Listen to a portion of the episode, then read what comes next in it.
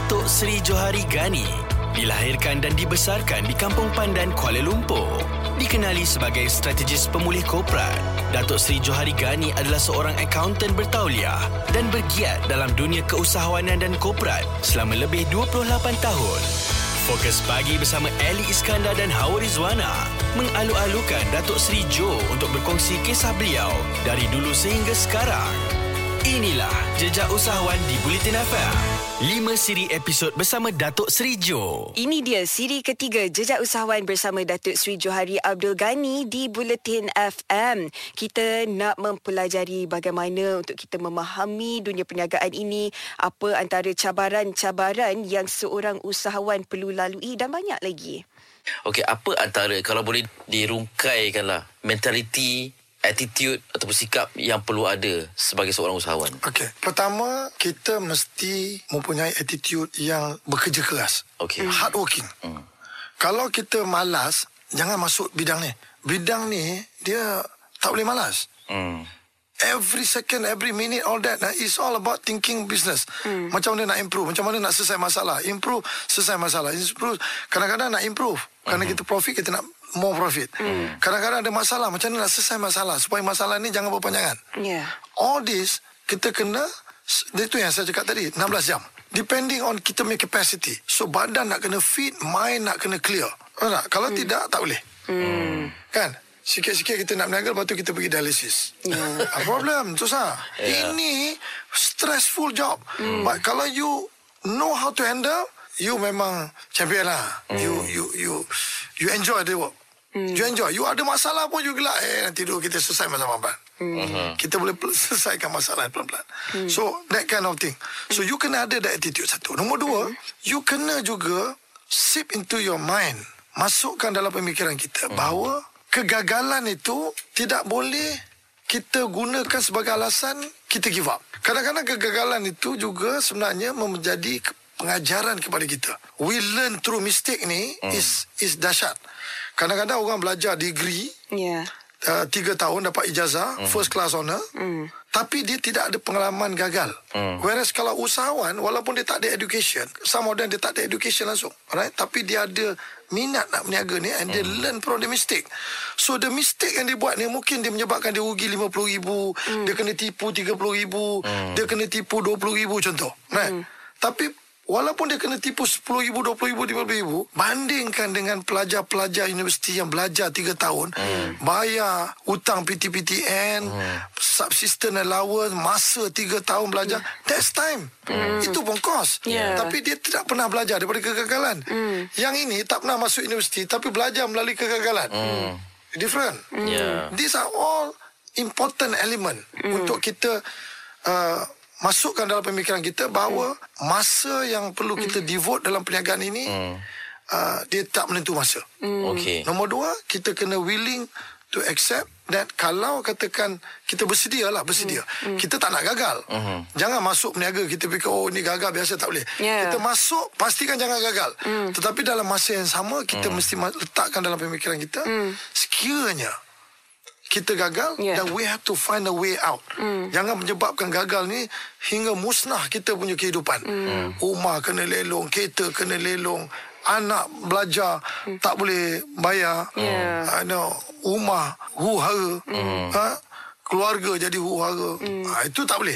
Mm. That one kita kena kita kena self govern that one first. Mm. Kalau kita tak boleh self govern ada kerja sajalah makan gaji. Mm. Gunakanlah cari apa yang patut. Mm. Kan? Ya.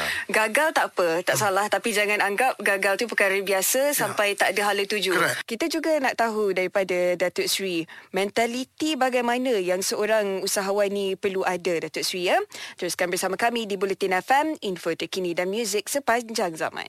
Jejak Usahawan bersama Datuk Seri Johari Gani di Fokus Pagi bersama Ali Iskandar dan Hawa Rizwana di Bulletin FM. Siri ketiga, Jejak Usahawan bersama Datuk Sri Johari Abdul Ghani. Kita nak pelajari selok-belok dunia keusahawanan ini. Biasanya kalau kita dalam persatuan ataupun ada perancangan, biasanya ada misi dan visi. Oleh itu Datuk, adakah perlunya ada visi dan misi dalam satu perniagaan tu walaupun perniagaan Perlu. tu kecil saja? Perlu. Hmm. Dia kalau kita nak buat berniaga, pertama kita tahu apa berniaga kita nak buat. So, kita nak kena tahu apa produk yang kita kita nak jual. Hmm. Produk ni ada dua. Satu produk yang kita cipta, satu produk yang orang dah cipta. Hmm. Kalau orang dah cipta tu makna kita jadi distributor. Kita jadi stokis, hmm. kita jadi retailer, kita bukan pembuat. Hmm. Kalau produk yang kita cipta mungkin kita jadi pembuat. Ha, so jadi kita kena faham itu dulu. Hmm. Lepas tu nombor dua, kita kena ada kita punya business plan plan business plan macam mana nak jual produk ni. Uh-huh. Kalau kita jadi stokis macam mana kita nak jual produk? Siapa yang nak tolong jualkan? Siapa customer kita? Siapa orang yang pakai barang ni? Hmm. Kan? Walaupun sekecil-kecil perniagaan. Kalau hmm. you nak jual makeup kat saya, saya tak boleh beli lah. Saya bukan pakai makeup. Hmm. Bang, bang, personal care saya tak pakai. Yeah. Contoh kan? Hmm. Ha, so nak kena tahu customer. Hmm. Kan? Lepas tu hmm. kita nak pergi jual. Katakan kita nak pergi jual produk yang harga RM5,000 satu. Hmm. Kan? Nak pergi jual kepada orang yang dia punya pendapatan pun tak sampai uh, RM5,000. Hmm. Tak logik. Hmm. So, you kena faham produk tu. Hmm. Siapa you punya target market? Hmm target market tu siapa. Hmm.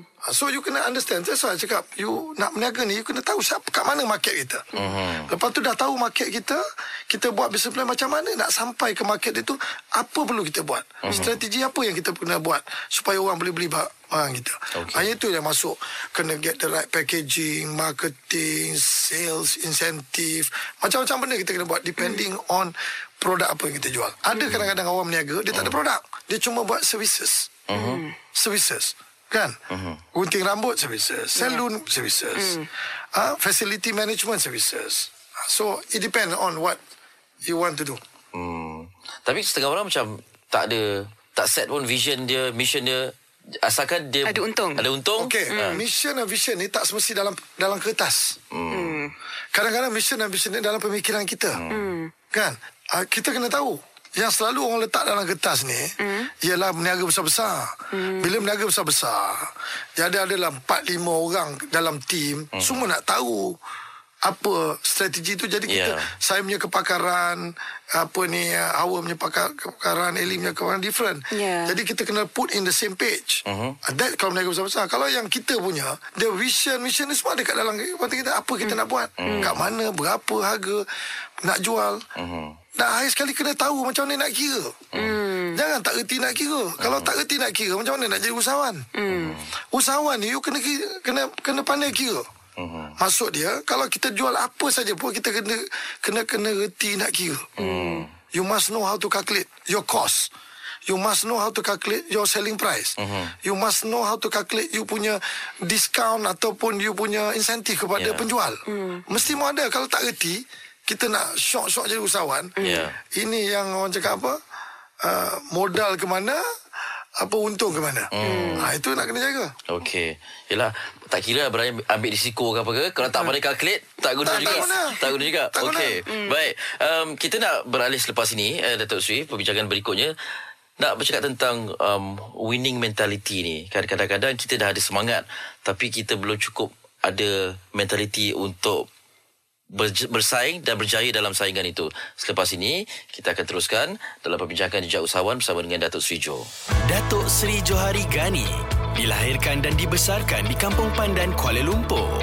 Dikenali sebagai strategis pemulih korporat, Datuk Sri Johari Gani adalah seorang akaunten bertauliah dan bergiat dalam dunia keusahawanan dan korporat selama lebih 28 tahun. Fokus pagi bersama Ali Iskandar dan Hawa Rizwana mengalu-alukan Datuk Seri Jo untuk berkongsi kisah beliau dari dulu sehingga sekarang. Inilah Jejak Usahawan di Bulletin FM. Lima siri episod bersama Datuk Seri Jo. Siri ketiga Jejak Usahawan bersama Datuk Seri Johari Abdul Gani. Kita nak selami, kita nak memahami dunia perniagaan ini dan apa antara persediaan untuk menjadi seorang usahawan. Datuk Sri um, melihat Datuk Sri sebagai seorang usahawan, kita nampak winning mentality itu. Adakah ini datang dengan usia, dengan pengalaman ataupun awal-awal dah kena ada winning mentality itu? Dia pertama winning mentality ni macam saya sebut tadi awal-awal dalam saya punya interview, dia kena ada minat. Minat is one of the winning mentality. Kalau you, ada, you tak ada minat, dia, dia buat-buat tak boleh. Mm. Okay. Nombor dua, you mesti ada kecekalan. Uh, that's good uh, apa ni attitude atau uh-huh. winning mentality kena kena cekal. Uh-huh. Nombor tiga, kita kena masukkan dalam pemikiran kita bahawa dalam dunia perniagaan ini kita akan bersaing. Kalau kita takut persaingan, jangan buat berniaga. Jangan masuk dalam bidang perniagaan ini. Bersaing ini adalah satu prasyarat untuk menjadi usahawan. Okey. Sebab semua orang akan buat benda yang you buat. Ya. Kalau katakan you orang pertama buat, Mhm. nanti bila you dah berjaya, orang akan copy you punya Hmm. you punya buat. Ya. Ya. Mhm. Uh, orang tu pula akan copy, akan copy. Dia akan jadi bersaing.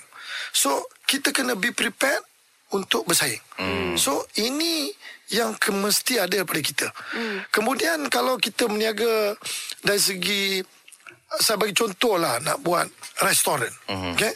Bila orang buat berniaga restoran, kita pun nak buat berniaga restoran. Tapi kita berniaga benda semua sama macam dia berniaga. Hmm. Memang betul berniaga restoran Tapi kita berniaga semua sama Apa kelebihan kita punya restoran Dengan orang lain punya restoran So yang tu nak kena ada Kalau tak ada semua sama So chances you fail is there. Because Eh ini dah lama Taste bagus. Yeah. You ni kita belum Orang tak pergi. Tapi kalau you buat benda yang something different Dengan orang yang dah Dah berjaya Mungkin you ada Mungkin ada peluang dapat Setengah daripada punya market share. Dan tidak lupa juga kita kena tengok kalau kita nak buat benda yang sama mm. jangan berada dalam lokasi yang sama. Ah, ya. jangan berada dalam lokasi yang sama. Okay. kita cari lokasi tempat lain. Mm. Oh tak? Yang tempat tu tak ada dan orang belum ada peluang. And then nak tahu lokasi tu tak lokasi lokasi tu bagus tu tidak, kita kena buat some research lah. Mm. Kita tengok kalau outlet ni orang banyak datang, kita tengok maju, and kita nak buat benda ni, mm. tapi kita tak nak buat tempat yang sama, kita nak buat tempat lain. Mm. Dan kita tengok dia orang ni pun datang daripada mana. Ah. Hmm. Jadi from trend tu kita dah tahu. So then you can you can open to that place. Macam hmm. saya punya uh, dulu waktu kita nak buka outlet dekat uh, Taiping, Kuala Kangsar. Kita buat survey dulu. Hmm. Orang yang datang pergi KFC, pergi dekat Ipoh, datang dari mana? Dari Taiping, Kuala. Okay, kita buka satu kat situ. So jadi dia tak payah datang kat Ipoh, dia pergi kat sana. Hmm. Ha, contohlah. Yeah. Ini one of the example lah. Kena ada research lah. Okey, Datuk mungkin Datuk sebab ada capacity untuk untuk buat research tu. Um, untuk yang yang baru nak mula ni, mungkin dia tengok trend. Okey, trend contoh uh, Pisang goreng cheese. Pisang goreng cheese lah sebenarnya. Yeah. Okey, disebabkan trend tu saya yakin kalau saya buka bisnes ni memang akan ada Okey. Uh, ya. Tapi jangan buka pisang goreng cheese sebelah orang yang buka pis- pisang goreng cheese. Jangan jual jagung uh, apa ni butter butter corn sebelah orang jual butter corn ni. Hmm. Memang tak? Ya. Ah, so kita kena cari tempat lah kalau you believe in that. Kan? Ah, Ini peniaga-peniaga kecil lah. Okey. Okay. Dan bagaimana pula kalau sekarang ini dengan suasana ataupun era pandemik ini ramai yang dah berjaya tetapi yeah. bila ada pandemik tak boleh nak buat apa-apa lagi dah misalnya baju raya hmm. sebelum ini baju raya memang laku hmm. tapi bila pandemik ni orang takut nak spend okay. mereka yang kerugian ni macam mana nak nak kekalkan winning okay. mentality So tu dia bila datang pandemik macam ni, dia bukan saja berniaga kecil terjejas, berniaga yang besar-besar pun terjejas.